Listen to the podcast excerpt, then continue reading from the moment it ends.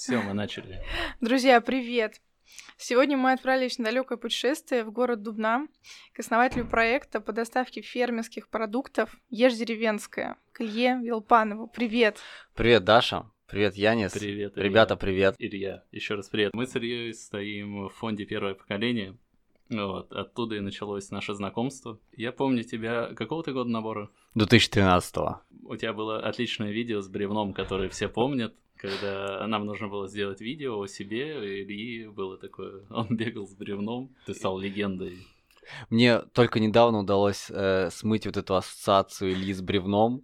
Теперь меня хотя бы ассоциируют не только как бревно, а как такой какой-то еще с проектом Ешь деревенское.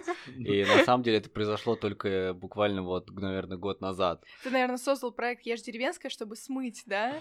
Да, Только мне кажется, у меня вот было. была мотивация уже сделать что-то значимое, чем просто присесть с бревном, потому что я не знал, насколько это будет успешно, вот особенно в рамках фонда.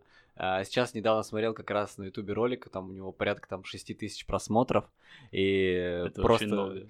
Да, да, то есть просто из ничего там один из самых популярных роликов фонда. А на самом деле просто хотел, знаешь, как показать а, такой а, свой образ жизни, свою какую-то карту мира, и э, моя жизнь очень тесно переплетена с сельским хозяйством, и вот, наверное, поэтому сделал такой формат. Расскажи, пожалуйста, небольшое интро, где ты вырос, родился, ну, коротко, что ты делал до вот этого глобального уже такого, Мгм. ну, локальных масштабах России, но э, проект уже довольно известный. Ешь деревенское, покупайте деревенские продукты. Нам никто не платит за это, мы сами едим. А, спасибо за рекламу. А, я родился в Питере, а потом а, мы с родителями переехали в Тверскую область, потому что у меня отца еще в советское время распределили а, в, в деревню Яринская работать на предприятии. И впоследствии он дорос до директора, а уже с распадом Советского Союза стал его председателем. То есть и развивал его уже самостоятельно. А, так получается, что мое детство было постоянно связано с а, вот этой областью.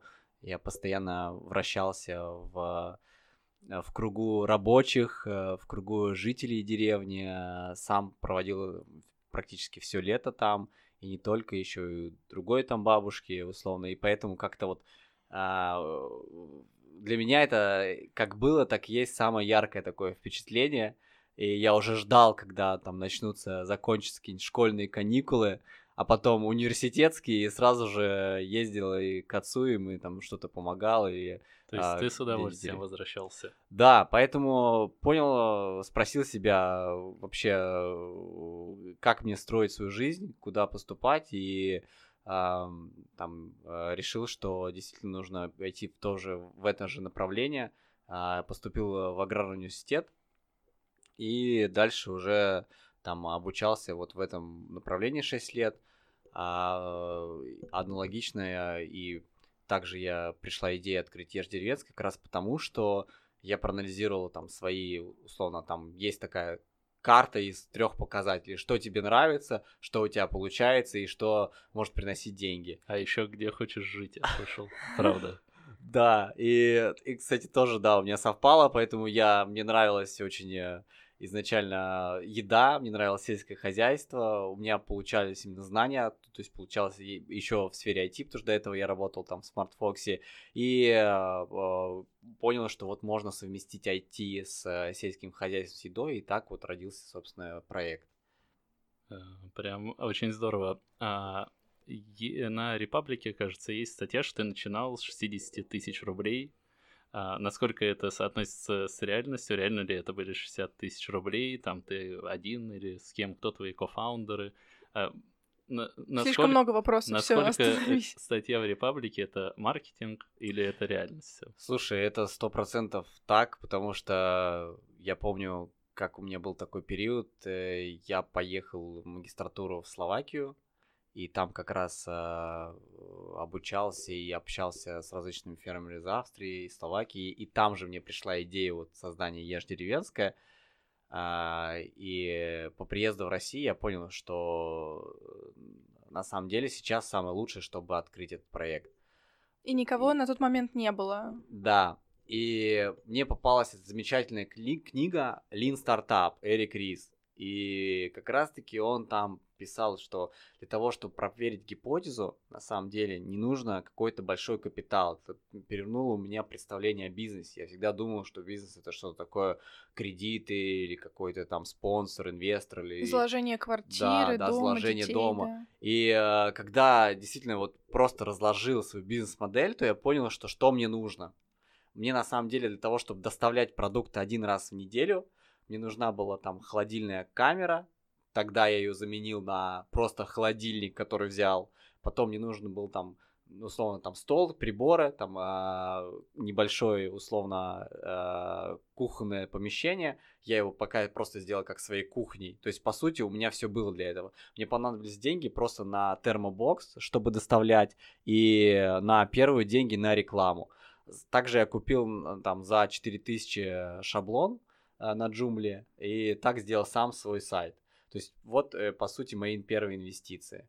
Э, немало денег ушло на бензин, э, потому что как раз э, для того, чтобы запустить проект, нужно было найти этих фермеров. И э, вот как раз еще ваш друг тоже Саша Шуликов, мы ездили, фотографировали, и вот так собрали мы первую там наших партнеров, наших фермеров. То есть все начиналось у тебя в каком городе? Все начиналось у меня в городе Кимры, это Тверская область. э, Там живут э, сейчас вот моя мама. Собственно, оттуда я решил, э, там же я арендовал первое свое помещение.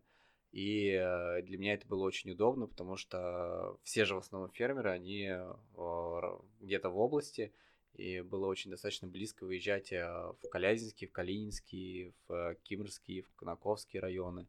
Вот так вот мы и подключили вот ближайших наших партнеров. С какой-то прям совсем ничтожной суммы, да, ты начал свой бизнес, и э, кто тебе помогал на первых порах? Да, смотри, как, э, естественно, когда ты начинаешь об этом думать, ты начинаешь ходить и всех заражать свои идеи, рассказывать, делиться, представлять. И э, один из тех людей, кто очень быстро поддержал, это был муж моей сестры Дмитрий Завьялов.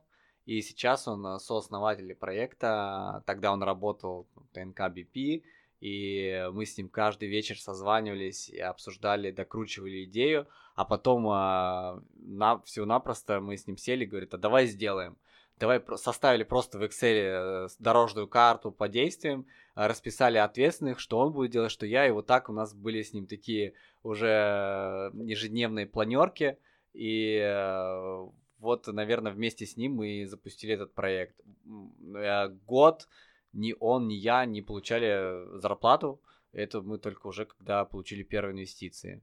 сделали. А, как, это какой год открытия? Это был а, хороший вопрос. Я думаю, что это был, наверное, 2015 год. Именно когда... Три года назад. Да, О, даже, даже больше уже. Именно Я сама... все в 2018 Да. Потому что сама идея нам, вот именно первая идея, она нам пришла 4 года назад. Мы а, в таком а, part-time занятости вот этот проект развивали. А действительно серьезно мы стали только заниматься, когда удалось а, получить от а, Гриши Рудана Владимира Батищева первый миллион рублей. Тогда мы поняли, что действительно уже большая ответственность, и э, в нас уже верит в проект не только мы, и вот тогда, э, можно сказать, мы уволились, там, уволился Дмитрий а, с работы, я окончательно решил взять академический отпуск э, в университете и э, полностью сфокусировался на проекте. Тебе было 23. Да, да, получается Ну, так. Сейчас да, или 22 или 23 что-то, если не- честно, плохо С ориентируюсь во тобой времени. можно сделать какой-нибудь мем такой, ты по- показываешь пальцем в кадр, а что ты сделал в свои 23? Слушай, да, я, я на самом деле вос- восхищаюсь, какой скоростью молодеет предпринимательство, особенно когда ты видишь э, а, там где-то в Инстаграме парня, который там уже основал несколько проектов, и его смотришь его возраст, понимаешь, что он там 98-го года, и ты такой... для- Меня всегда, знаете, 98-й год ассоциируется вот с, э, не знаю, со школьниками или там с детьми, и Да, Даже да, не верится, что, что сейчас так. Потому что мне кажется, это тенденция последних 10 лет. И это очень здорово, потому что открываются границы, открываются возможности. Вот как раз э, уже не важно, какой у тебя капитал, здесь важно больше, насколько ты э, правильно нашел бизнес-модель, угу. правильно нашел подход. И насколько ты быстрый. Да, да, насколько ты быстрый и насколько ты можешь адаптировать современные технологии под э, запросы рынка. Да, это очень вдохновляющая история. А вот, Ди, ты, вижу, хочешь задать вопрос. Да, да, ты э, писал, что компания продает не только продукты, но и историю каждого фермера. Угу. Почему для вас это так важно? Почему вы не просто забираете продукты и продаете? Почему вы еще как-то фермеров продвигаете? Угу. Ну, смотри, здесь э, э, все, наверное, исходит еще из э, моей такой семейной истории. У меня э, отец, он э, тоже был как раз, я как сказал, а, долгое время, э, по сути, там фермером, только в большем объеме, там у него еще были сотрудники. И э, он э, свое предприятие его закрыл в 2010, а, нет, 2012 году. И как раз во многом это связано было с причин, по причинам того, что его размер предприятия не вписывался ни в одни из рамки Э, по которым можно а, сбывать свою продукцию. Ну, допустим, он был слишком маленький для того, чтобы самостоятельно продавать свою продукцию в сети и, так сказать, большой ритейл, потому что ну, у него не было и такой такой себестоимости низкой, у него не было опыта, не было там профессионального там, отдела маркетинга, хорошей упаковки, а, собственной логистики, и он был слишком большой для того, чтобы самостоятельно выстроить свой отдел продаж и ну, именно с канала сбыта через, напрямую через физиков. То есть э, не было у него времени, чтобы там ездить по дачам, там как-то это развозить. И в результате вот э, в таком вот в таком вот э, отрезке, отрезок смерти, да, вот уровне вот этого развития, он зас, застрял. И когда я стал изучать эту проблему, то понял, что таких, э, такого формата, такого формата людей а, в России порядка, как минимум, вот я, я по статистическим данным понял, что их не меньше, чем 200 тысяч. И э, сфокусировался на них, и, естественно, их себестоимость продукции, она гораздо дороже. И мне захотелось, э, захотелось добавить ценности продукту, добавить э, какого-то превосходства. И одно из э, ключевых отличий э, и, э, скажем так, одно из пунктов, который позволяет отпозиционироваться от массового продукта, это показать историю конкретного производителя. То есть э, показать, в каких условиях он был произведен, кто это делает, кто за это отвечает. И на самом деле это очень хорошо работает и с точки зрения производства, когда ощущает человек, что у него есть персональная ответственность за свое имя, то есть э, когда это он произвел, то человек э, по-другому, на мой взгляд, а, относится к производству этого продукта. Э, ведь действительно у нас много матрицы, которые нигде не встретить. И э, э, в нем есть какая-то своя уникальность, свой подход. Потому что человек вкладывает, э, он не только по какой-то определенной технологии, но он вкладывает частичку себя вот в этот продукт. И э, непонятно по каким э, параметрам, но это чувствуется. С каким количеством фермеров вы сейчас работаете? Сейчас мы работаем порядка, у нас в районе 150 поставщиков подключено. В основном это поставщики из там, Тверской и Московской области, но также мы сейчас и работаем из, со всей России. То есть у нас есть даже из Краснодарского края, а, у нас есть и Владимирской области, у нас есть даже из Зауралья нам поставляют а, грибы. А, вот, то есть мы уже расширили свою географию и планируем в целом искать уникальных производителей там по всей России. Слушай, а кто вообще может стать фермером? Потому что это такое понятие немножечко, может быть, и абстрактное, а, потому что, ну, вот у меня немножко складывается, да, в голове а, такое представление, что фермер это ну, это может быть э, человек, который серьезно нацелен на развитие, на там увеличение своей продукции, качества и так далее, а может быть это вообще фермер, человек, э, который там живет со своей семьей, радуется жизни, но у него просто чего-то в избытке, и он это хочет куда-то как-то монетизировать. Вот, э, то есть кто фермер у вас? А, я боюсь, что за там наш час беседы не смогу ответить э, полностью на этот вопрос, потому что э, у каждого путь, как он пришел к фермерству, совершенно своя такая личная интересная история. А, есть там несколько основных там э, групп. Одна из моих любимых это люди, которые э, жили в городе, поняли, что их не устраивает экология, их не устраивает их текущий образ жизни, вот э, один мне даже говорил там, э, Илья, вот э, я живу в коробке, еду на работу в коробке, сажусь, смотрю в коробку, вот мне вся эта коробочная жизнь вот надоела, и я решил все бросить и уехать. Это Стерлигов, и это был Стерлигов. Ну, да, то есть, э, конечно, э, э, один из ярких примеров Стерлигов, но знаешь, что замечательно, что эти люди создают такой свой мир и живут по своему миру. То есть есть когда-то у кого-то разные мечты, как я хочу быть, кем я хочу быть, какой ролью. И эти люди привносят это там в какой-либо деревне и э, живут совершенно там какой-то своей необычной самобытной жизнью. Если честно, мне кажется, Стерлигов ну просто реально гениален. Он такой, ну, сначала создал первую в России биржу, потом такой уехал в деревню, и, а почему бы мне здесь бизнес не создать? И хлеб за полторы тысячи еще буду продавать. Да, я, к сожалению, мало знаком с ним, но с другой стороны, это тоже такой достаточно интересный подход и самопиара за счет таких колоссально высоких цен. Mm-hmm. тоже работает, как, как, как мы видим. Да, он хорошо работает. Э, вот целевая аудитория это очень богатые ребята, которые думают, что этот хлеб реально уникален. А, ну, то есть, которые живут там по Новориге, по Рублевскому. Вот. Не, ну этот хлеб действительно уникален. За счет цены. Нет, но он очень вкусный, мы пробовали, он правда вкусный. Да. Но не ну, покупали. Я, я, я не пробовал, я пока не могу себе позволить. А мы только на дегустацию, на бесплатную. Не, у нас просто подкаст столько денег приносит, что... Ну, Понятно. Слушай, расскажи, по какому принципу ты отбираешь поставщиков фермерской продукции? А, здесь а, тоже... В такой... час не уложимся. Да, здесь, смотрите, базово, то есть э, здесь а, прежде всего человек должен соответствовать нашим а, принципам открытости, он обязательно должен быть готов к тому, что приедет наша команда там качество и полностью пройдется с ним по всем этапам производства.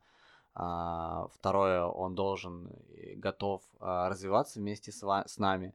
А, то есть, если, он, да, у него сейчас может быть, там, допустим, условно, там, 30 голов, но он теоретически может увеличить под нас свое там поголовье, и для нас это знак, что мы можем с ним в дальнейшем выстроить долгосрочные партнерские отношения. Третье, это в целом должен, э, не знаю, как это, это сложно рассказать по каким критериям, но такая некая порядочность, а, чистоплотность, э, а, а, все-таки как человек формулирует свою даже речь, как, он, как у него дома, насколько порядок, насколько у него порядок на его предприятии, как он обращается со своими сотрудниками и э, как он обращается со своими клиентами, как он относится к своему продукту. Для нас это тоже важно, потому что мы все-таки это все транслируем нашим клиентам, и э, все равно ты это никак не сможешь скрыть. А, четвертое, это самое, наверное, главное, это какой-то очень интересный, уникальный продукт. То есть, э, если это сыр, то это должен быть очень вкусный сыр э, и у тебя должно быть какой-то отпечаток после того, как ты попробовал остаться, тебе захотелось его купить снова. Наверное, вот э, эти четыре параметра. Пятое, конечно, это у нас уже там много есть мел- мелочей. Это и формат, его размер предприятия, и, а, и соответственно, там и наличие документов а, и а, изначальная его закупочная стоимость, какой нам закупочной стоимости готов про- продавать, и логистические различные условия, насколько он далеко от нас. То есть э, много нюансов, но в целом а, как бы самый вот главный я назвал. Ты затронула э, тему дегустации продуктов, э, вкуса. Я вспомнила, как ты сказала, что тебя исключили из дегустационной комиссии, а, потому да. что тебе нравится абсолютно все. Да, Илья вот... очень улыбчивый, добродушный, очень гостеприимный человек. Я представляю, что он так пробует, такой, ммм, отлично. И там такие да, косые и... взгляды, да. Илья, чего? Слушайте, ну да, я как э, предприниматель, самое главное качество предпринимателя какое? Нужно быть оптимистом. Да, вот э, не во всем видеть что-то хорошее. Поэтому у меня такой же принцип к еде, я что-то если пробую, даже если что-то не так, я такой, наверное, это вот именно это особенность. Изюминка, это изюминка. Да. Он так и хотел, он точно так и хотел. Вот. Пусть сыр написано, что без плесени, но он был получился с плесенью, ну окей, так значит надо. Вот, но э, это все шутки, но да, действительно, у меня в этом плохо развит э, какой-то навык, э, понимание, э, поэтому мы специально, у нас есть комиссия из 7 человек, мы ставим О. независимо баллы, это происходит все анонимно, чтобы никто не повлиял, потому что я могу, например, как лидер мнения прийти сказать, что это невкусно, и другим уже будет тоже казаться. А потом там дальше, когда вкус у нас прошел, это все, если набирает выше определенного там балл, значит он проходит. Если нет, значит не проходит. После этого мы смотрим, естественно, рейтинг товара, когда первый месяц. То есть мы смотрим, какие отзывы. У нас есть отдельно раздел на вкус. И мы смотрим в течение месяца, сколько отзывов получили на вкус. Если мы видим много отзывов, что не понравилось, мы этот продукт либо заново пробуем, либо просто его убираем. А, либо пытаемся поставщиком как-то доработать рецептуру. Например, там сделать, чтобы было меньше соли, а, вот, меньше жирности или еще что-то. Поставщики, я думаю, очень, да, заинтересованы в вашем канале продаж. У кого-то это, у многих это основной, так скажем. В целом, а, поскольку мы выбираем именно небольшой формат производителя, то для него там выручка там, месячная в 400 тысяч, она достаточно существенная. И э, да, я бы сказал, что заинтересованы, потому что нас основной, наш основной фокус это именно этот производитель. Мы э, понимаем, что у него может быть не все сразу готово, мы помогаем ему, то есть выступаем даже где-то таким, как консалтинговое агентство, э, решаем вопрос за него логистики, то есть, как правило, мы там организуем и при каком-то маршруту его добавляем. Также полностью у нас сделан там личный кабинет под поставщика, где он может самостоятельно там выставлять лимиты. То есть самая ведь проблема небольших производителей это объем. Сегодня у них есть, завтра может не быть послезавтра может быть совсем много. И э, как раз поставщик через личный кабинет регулирует этот объем. То есть он выставляет лимиты, сколько он может, например, на субботу, сколько на воскресенье. Это выставляется на сайте, и если что-то заканчивается, ну, у него там лимит то сразу пропадает. То есть и последнее, что вся продукция, она изготавливается под заказ. То есть нет такого, что а, там мы напродавали много, и получается, что а он э, это не может произвести. Он заранее ставит, сколько он может произвести, это покупают клиенты, потом это все подготавливается и уже там везется клиент. То есть ноль, ноль каких-то там вейста, ну то есть э, э, как-то никаких списания. списаний, остатков у нас практически нет. У нас там полпроцента. Вот я хотела эту затронуть тему, да, потому что обычно а, все, кто работают с продуктами питания, страдают от больших списаний, а те, кто не страдают, просто скрывают это, что они страдают. вот. То есть у вас нет их. Да, у нас э, может быть списание только в том случае, если клиент оформил заказ и, допустим, за там несколько часов до доставки позвонил нам и сказал, что он не может его принять. Тогда у нас остается свободный заказ, но опять же мы здесь стараемся обзвонить наших клиентов и прилагаем со скидкой это, эти же продукты. То есть наша цель э, свести там к там, 0,3% вообще показатели списаний по товарам. Потому что ведь, э, допустим, списания для такого размера поставщика, они очень критичны. Когда он, допустим, поставляет нам, э, скажем, 20 килограммов сыра, 1 килограмм сыра может э, перекрыть ему всю прибыль. Э, и здесь важно именно действовать вот по такой модели. Поэтому-то на самом деле и не приживается модель э, фермерской, вот работы фермеров с э, ритейлом, большим крупным ритейлом потому что там все-таки э, работает все под, под сбыт, то есть ты выкладываешь на полку, а, как правило, ведь поставщик отвечает самостоятельно за списание. И вот э, такой уровень списаний, который есть в магазинах, он просто экономически нецелесообразен для небольшого производителя. А, я представляю, можно закинуть этот подкаст, скинуть леворадикальное антикапиталистические сообщества, и про Илью будут говорить, что рука капитализма дотянулась до фермеров, и он подсадил их на свою иглу, и будут, э, Да. они придут тебе пикеты устраивать. На смартфоны мы некоторых пересаживаем, потому что с кнопочных телефонов, потому что у нас э, наше же приложение обязательно должно быть.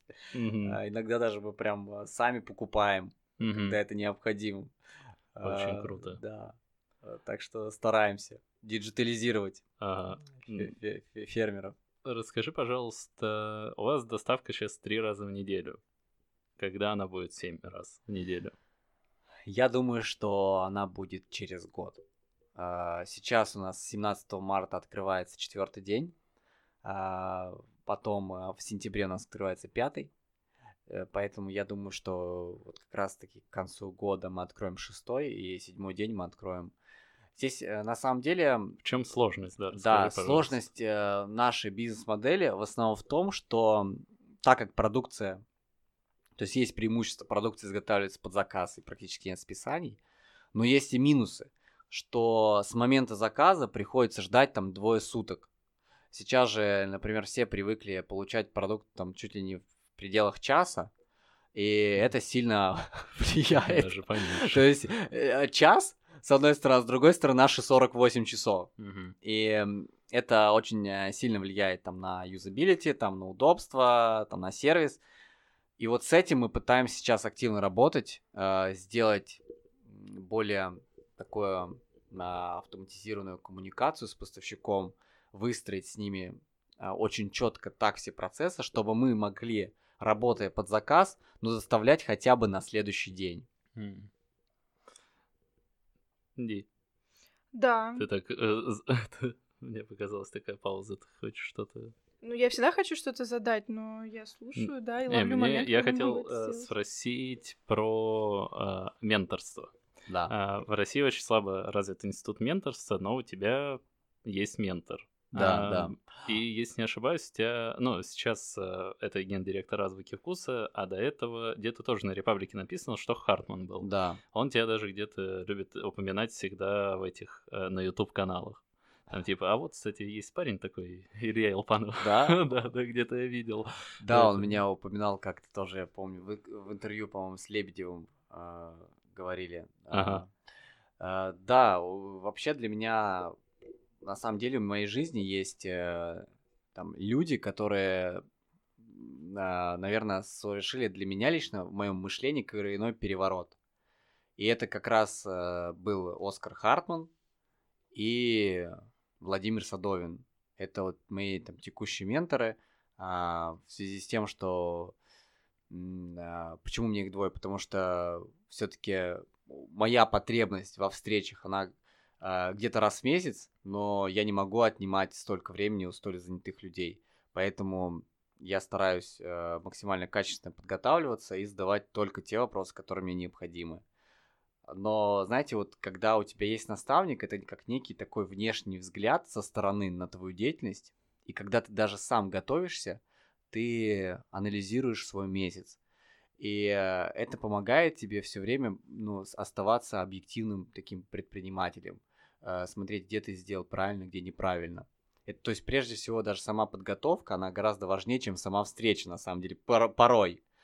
А, а Ты другой- находишь уже ответы, когда готовишься? да, да. А с другой стороны, когда ты даешь обязательство, что ты в следующем месяце сделаешь, и для тебя этот человек очень авторитетен, то именно мотивация все выполнить, она очень серьезная. А, Поэтому вот в режиме, когда вот я с 2013 года нахожусь под постоянным менторством кого-то, то это, наверное, самые такие продуктивные годы в моей жизни. Поэтому у кого нет ментора, я очень рекомендую такого найти себе наставника, желательно из смежной сферы, как это у меня, например, получилось с азбукой вкуса, и э, договориться о каких-то регулярных встречах. А, Здесь я, наверное, тоже отдельная тематика, как готовиться это, это лучше просто прочитать где-то на других пабликах, но, наверное, вот э, э, Оскар именно в моей жизни сыграл такую роль, что нет смысла а, куда-то оттягивать вот этот запуск проекта собственного. Просто сейчас самое лучшее время, чтобы э, что-то начать делать, пока у тебя нет никаких, э, э, скажем так, обязательств. У тебя нет детей, условно, семьи, которые нужно кормить, ты можешь там на 10 тысяч рублей в месяц жить, или ты можешь просто попробовать и сделать это. И вот, наверное, я во многом решился благодаря вот как раз э, Оскару.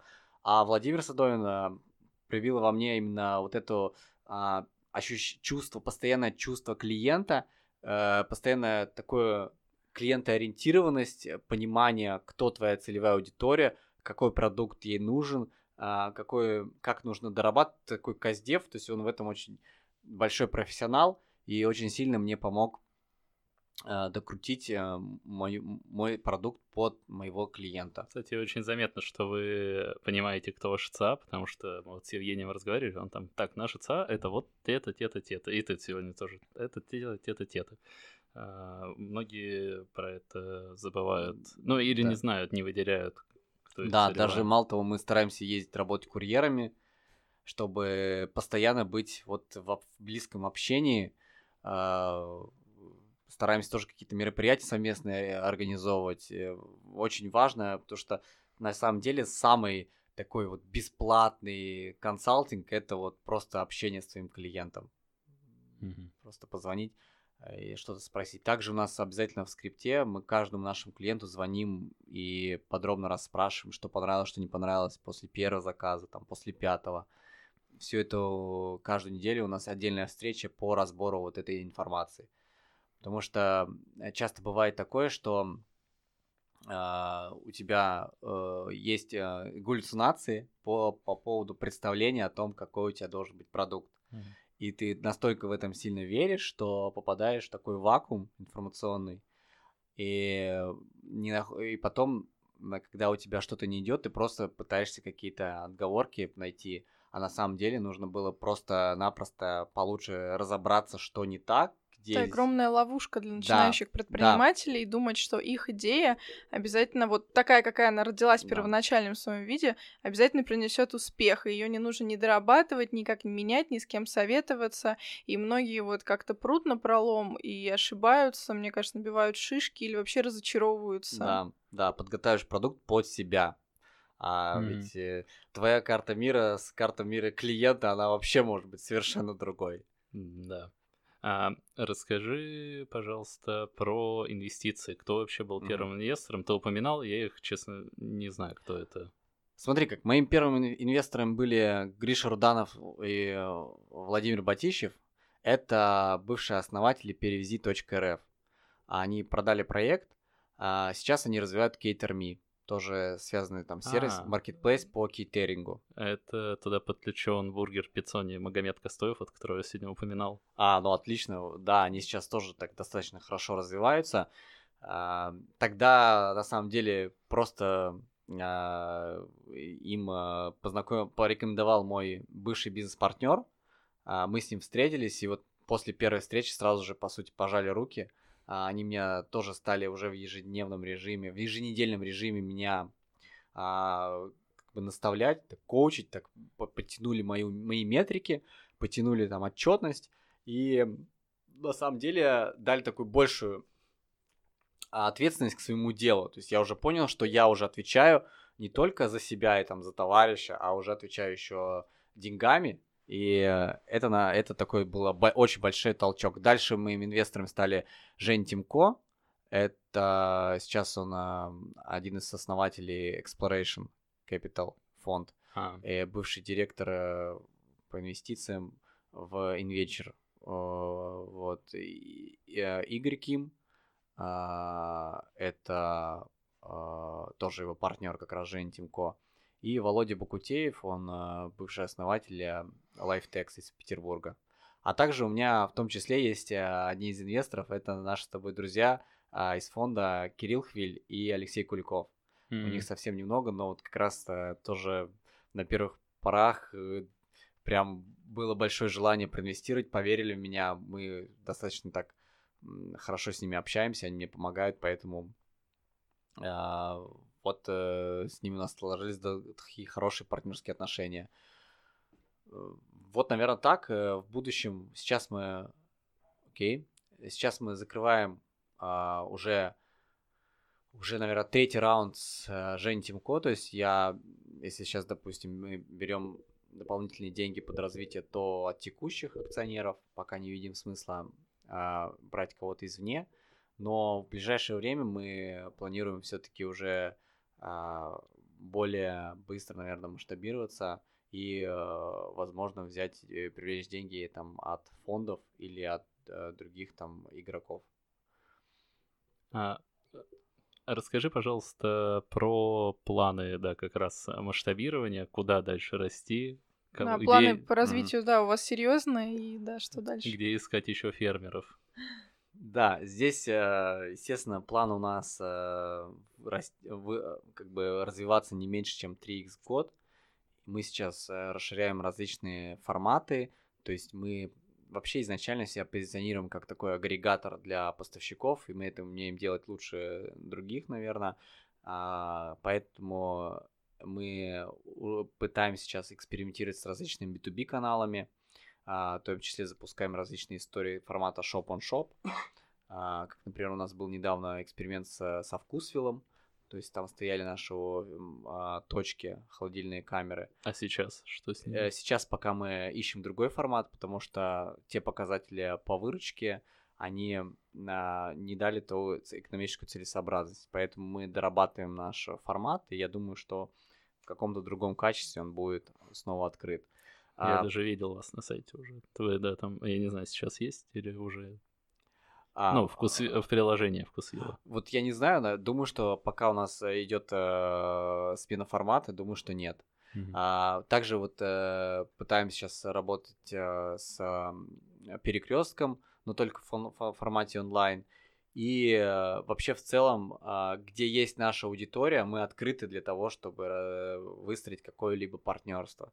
Думаем, кстати, о том, чтобы наши холодильные камеры с э, там, фермерским продуктом, там, с нашей гастрономией стояли, возможно, даже в каких-то кафе полезного питания, где человек мог также купить, там, например, там, творог, молоко, там, сыр.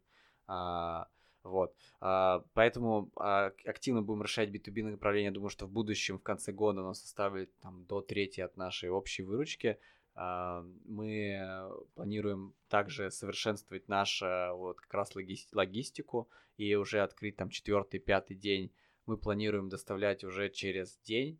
Также мы сейчас открываем там новые различные категории, то есть усиливаем продуктовую команду и нашу матрицу расширим где-то до 2000 СКУ для того, чтобы в целом человек мог э, купить все необходимое у нас на сайте. А, вот. И, наверное, самое главное, мы усиливаем сейчас команду разработки для того, чтобы быть, вот как раз-таки выстроить полностью прозрачный автоматизированный процесс коммуникации с поставщиком, потому что мы же прежде всего мы платформа, на которую, через которую поставщик коммуницирует с клиентом. Для того, чтобы это все было слажено и работало, то важно очень много инвестировать в разработку и в нашу платформу. Хотя у вас и так все довольно прозрачно, условно, там от грядки до попадания на стол, все и так, в принципе. В смысле, прозрачно будет в системе, теперь можно будет отследить, с какой грядки это забрали. Но вы так ничего не скрываете. Да, то есть мы там э, тоже открыты к экскурсиям по фермерам, э, отдельно это направление планируем развивать. И э, в плане эксперимента думаем о запуске такой э, э, установить веб-камеры на ферме для того, чтобы непосредственно клиенты в режиме онлайн видели производство. Но это все как бы игрушки, как mm-hmm. к маркетингу. А если там серьезно, то наша просто задача, чтобы именно фермерские продукции были также доступны в Москве, как и там товары массового производства а, и это, их также логистически можно было, было быстро доставить, потому что самое ну, большой недостаток фермерской продукции это короткий срок жизни. И вот это, с этим мы работаем э, для того, чтобы быстро доставить от э, грядки условно до клиента. И вот эти сроки мы за, этот, за, за вот этот год постараемся сильно сократить. У вас очень, кстати, приятные цены. Я могу сказать, что там купить какую-то молочку и мясо можно по цене, в принципе, супермаркетной. Да, э, наш изначально принцип, мы э, не делаем какую-то нишевую премиальную историю. Э, мы стараемся все-таки, э, я, не, я не говорю про массовый продукт, но мы стараемся сделать э, все-таки продукцию доступной э, для, тако, для тех людей, которые готовы переплачивать за более такой качественный, уникальный продукт. То есть это должна быть абсолютно понятная и адекватная там добавленная стоимость да, для клиента. Естественно, что себестоимость там фермерской она выше, и, э, наверное, поэтому там все равно мы никогда не сможем сравняться с ценами супермаркета. Но, тем не менее, в сравнении, допустим, с э, той цены, которая конечно отходит производителю, то есть если, допустим, там на 100 рублей в среднем э, конечному именно производителю отходит, я думаю, что ну не больше там 40 рублей, 50 рублей, то мы отдаем сейчас у нас э, вот food cost составляет 70 рублей. Mm-hmm. То есть э, вот э, убрав из цепочки вот, из цепочки несколько посредников, позволяет сделать так, чтобы поставщик а, забирал основную стоимость а, от конечной цены. А, я мечтаю, чтобы вы а, доставляли каждый день в течение двух часов, потому что а, огурцы и помидоры на Даниловском очень дорогие. Э, вот, за 600 рублей килограмм. А сколько у вас, э, вот по прикидке, стоит помидоры сейчас? Я понимаю, у нас, что у нас директору сейчас... такой да. немного нелепо задавать, но мне вот, а, чтобы давай... не быть голословными, что у вас низкие цены, мы просто скажем. А, давай посмотрим. Сейчас я тебе скажу. А, есть, в принципе, вот... у нас, знаешь, как, допустим, у нас, например, всю зиму нет огурцов. Просто а. потому, что э, не, э, нет тех нормальных поставщиков, которые бы смогли нам поставлять там локальные нормальные огурцы. Поэтому мы э, немного решили, э, скажем так, расширить нашу концепцию. И вот недавно мы запустили там э, ешь сезонные, э, где там просто агрегируем качественные фрукты но это в рамках теста только для того, чтобы там, клиенты в тот же, ну, на нашем сайте могли а, заодно и купить а, продукт, ну, категорию именно фруктов. А что касается цены на помидоры, сейчас посмотрим. Меня просто грузится, я сам, честно сказать, не помню.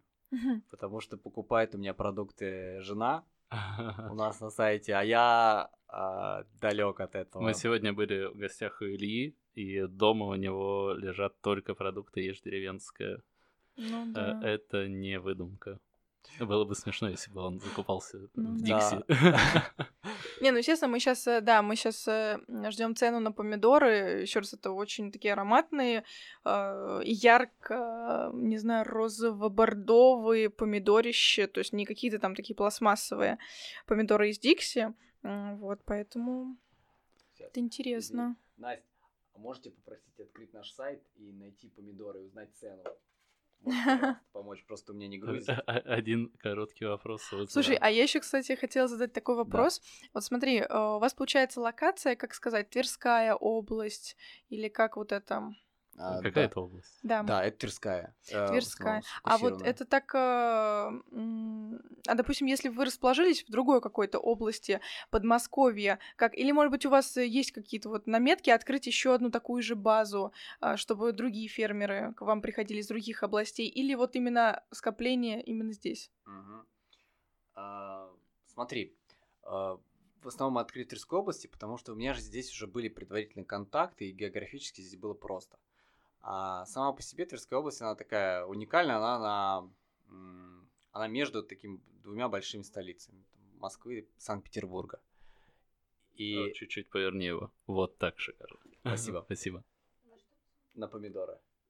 И поэтому а, а, здесь очень много сосредоточено а, поставщиков изначально, которые как раз им было удобно там поставлять там логистически на два города. Поэтому здесь э, там а, много производителей по молочной продукции, по мясной продукции. Но сейчас мы думаем в сторону расширения нашего хаба, вот мы это так называем, вот эту mm-hmm. площадку, где мы сейчас находимся, для того, чтобы расширить нашу базу поставщиков. Потому что у нас очень много всего упирается в географию. Да. Вот, мы сейчас прямо смотрим, что Значит. помидоры, вот те, которые я имела в виду, а, начиная от 350 да. э, за килограмм и заканчивая 525. Да, у нас даже есть 195 ну, за 500 грамм. Это... Ну, за фермерские продукты 350 рублей, да. это просто Я скажу, на, на Даниловском а, намного дороже такие помидоры стоят. Ну, просто Даниловский это на слуху, mm-hmm. поэтому я его люблю приводить в пример. Mm-hmm. Да, и здесь еще важно отметить, что у нас очень жесткие критерии отбора по овощам, потому что вы же осматриваете мы каждый зам... овощ. Вообще, да, вот мы, э, мы э, чуть-чуть да, э, расскажу. Да. Мы пришли вот в этот хаб. Во-первых, он очень чистый, все в халатиках, в одноразовых, э, в шапочках, работают молодые ребята, студенты, сидят, сортируют реально каждый овощ, каждый там кабачочек выставляется каждому овощу оценка, да, как я понимаю, по пятибалльной да. шкале. Да. Если 4 балла, он уже не очень подходит. Да. А, везде какой-то вот эта система контроля очень отлаженная. Сначала проверяет э, упаковщик, потом еще проверяет менеджер. В общем, вы очень сильно да. э, это... заморочены на это. Ну, заморочено некрасивое слово. Да, просто мы сильно сфокусированы на отборе. Это наша, наверное, такая ключевая ценность, ведь ты не можешь э, в онлайн-магазине заранее отобрать. И поэтому у клиента у него заранее э, и он сам хочет получить очень хорошие качественные продукты.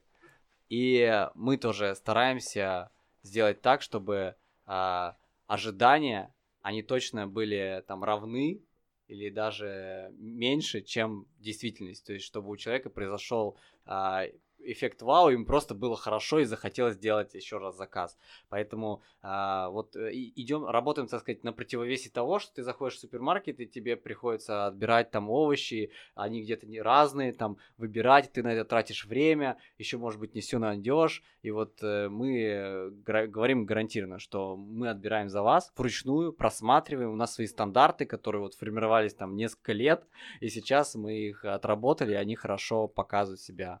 Ребята, у нас осталось две минуты, и мы спешим, к сожалению. Илья спешит, у него э, собеседование, он расширяет команду. Поэтому... Да, у них все всегда расписано по минутам, но все равно у нас сегодня была э, экскурсия очень интересная по цеху, или как правильно сказать? Да, сегодня у нас было, вы по сути э, и посетили офис, и цех, и дом. Вы, да, и дом, сборку, и немного у нас была экскурсия по Дубне. Да, Поэтому... да. Дубна надо при, приедем сюда летом. Сейчас весна, немножко слякотно. Да нужно. Я просто очень люблю время. с головой погружаться в какие-то там а, кухни, проекты, чтобы до конца действительно узнать, потому что обычно на сайте все всегда красиво, аккуратно и чистенько. А приезжаешь там или заходишь кому-то на кухню видишь полный бардак. Но здесь, да, совершенно не так. Я была удивлена от чистоты, хотя пока что я убеждена, что а, грязь на кухне и в цеху прямо пропорциональна размеру этого цеха, но здесь это не так. Угу. Вот, и мне кажется, Спасибо. это да, хороший пример. А, и людям надо перестать э, бояться заказывать вообще продукты через интернет. Ну Здесь вот. Э, как раз-таки я добавлю, что э, на самом деле, а, что может нас выделить и по сравнению там с магазином, это как раз вот принцип там транспаренции, открытость тотальная. И вот сейчас мы уже прорабатываем для того, чтобы у нас стояли постоянно камеры и транслировали полностью все события, которые происходят в цеху. Э, мы открыты для того, чтобы там клиент по определенным дням мог посетить там наш цех, и тоже мы прорабатываем. То есть наша задача выстроить так процессы, чтобы э, клиент, посетив нас, не только убедился, но и вдвойне захотел сделать заказ. Mm-hmm. Поэтому нужно правильно формировать, наверное, сразу, э, чем потом подстраивать уже под клиента. Поэтому да, да, спасибо большое. Илья, спасибо тебе. Это... Да, спасибо. На самом деле тоже еще добавлю, что э, вот за этим как раз э, вроде простым результатом чистоты кроется очень большое количество работы большого количества людей. И это вся команда, которую бы я очень ценю, и без нее бы ничего бы не было. И э, отдельно, так сказать, выражаю ей благодарность, пользуясь случаем. И спасибо вам, что взяли интересное интервью, приехали, спросили. И также надеюсь на там будущее, возможно, коллаборации, сотрудничество. Ой, очень сейчас интересно ты сказала. Я заметила, что а, когда мы берем интервью у шефов или представителей своего бизнеса, очень редко благодарят люди свою команду. Может быть, они забывают или просто не думают о том, что этих людей, ну, о них надо тоже как-то сказать. Вот, и прям удивительно, приятно. Очень Спасибо. круто. Спасибо, Спасибо, тебе. ребят. Всем Да. пока. Всё, Пока. Пока. Пока, спасибо.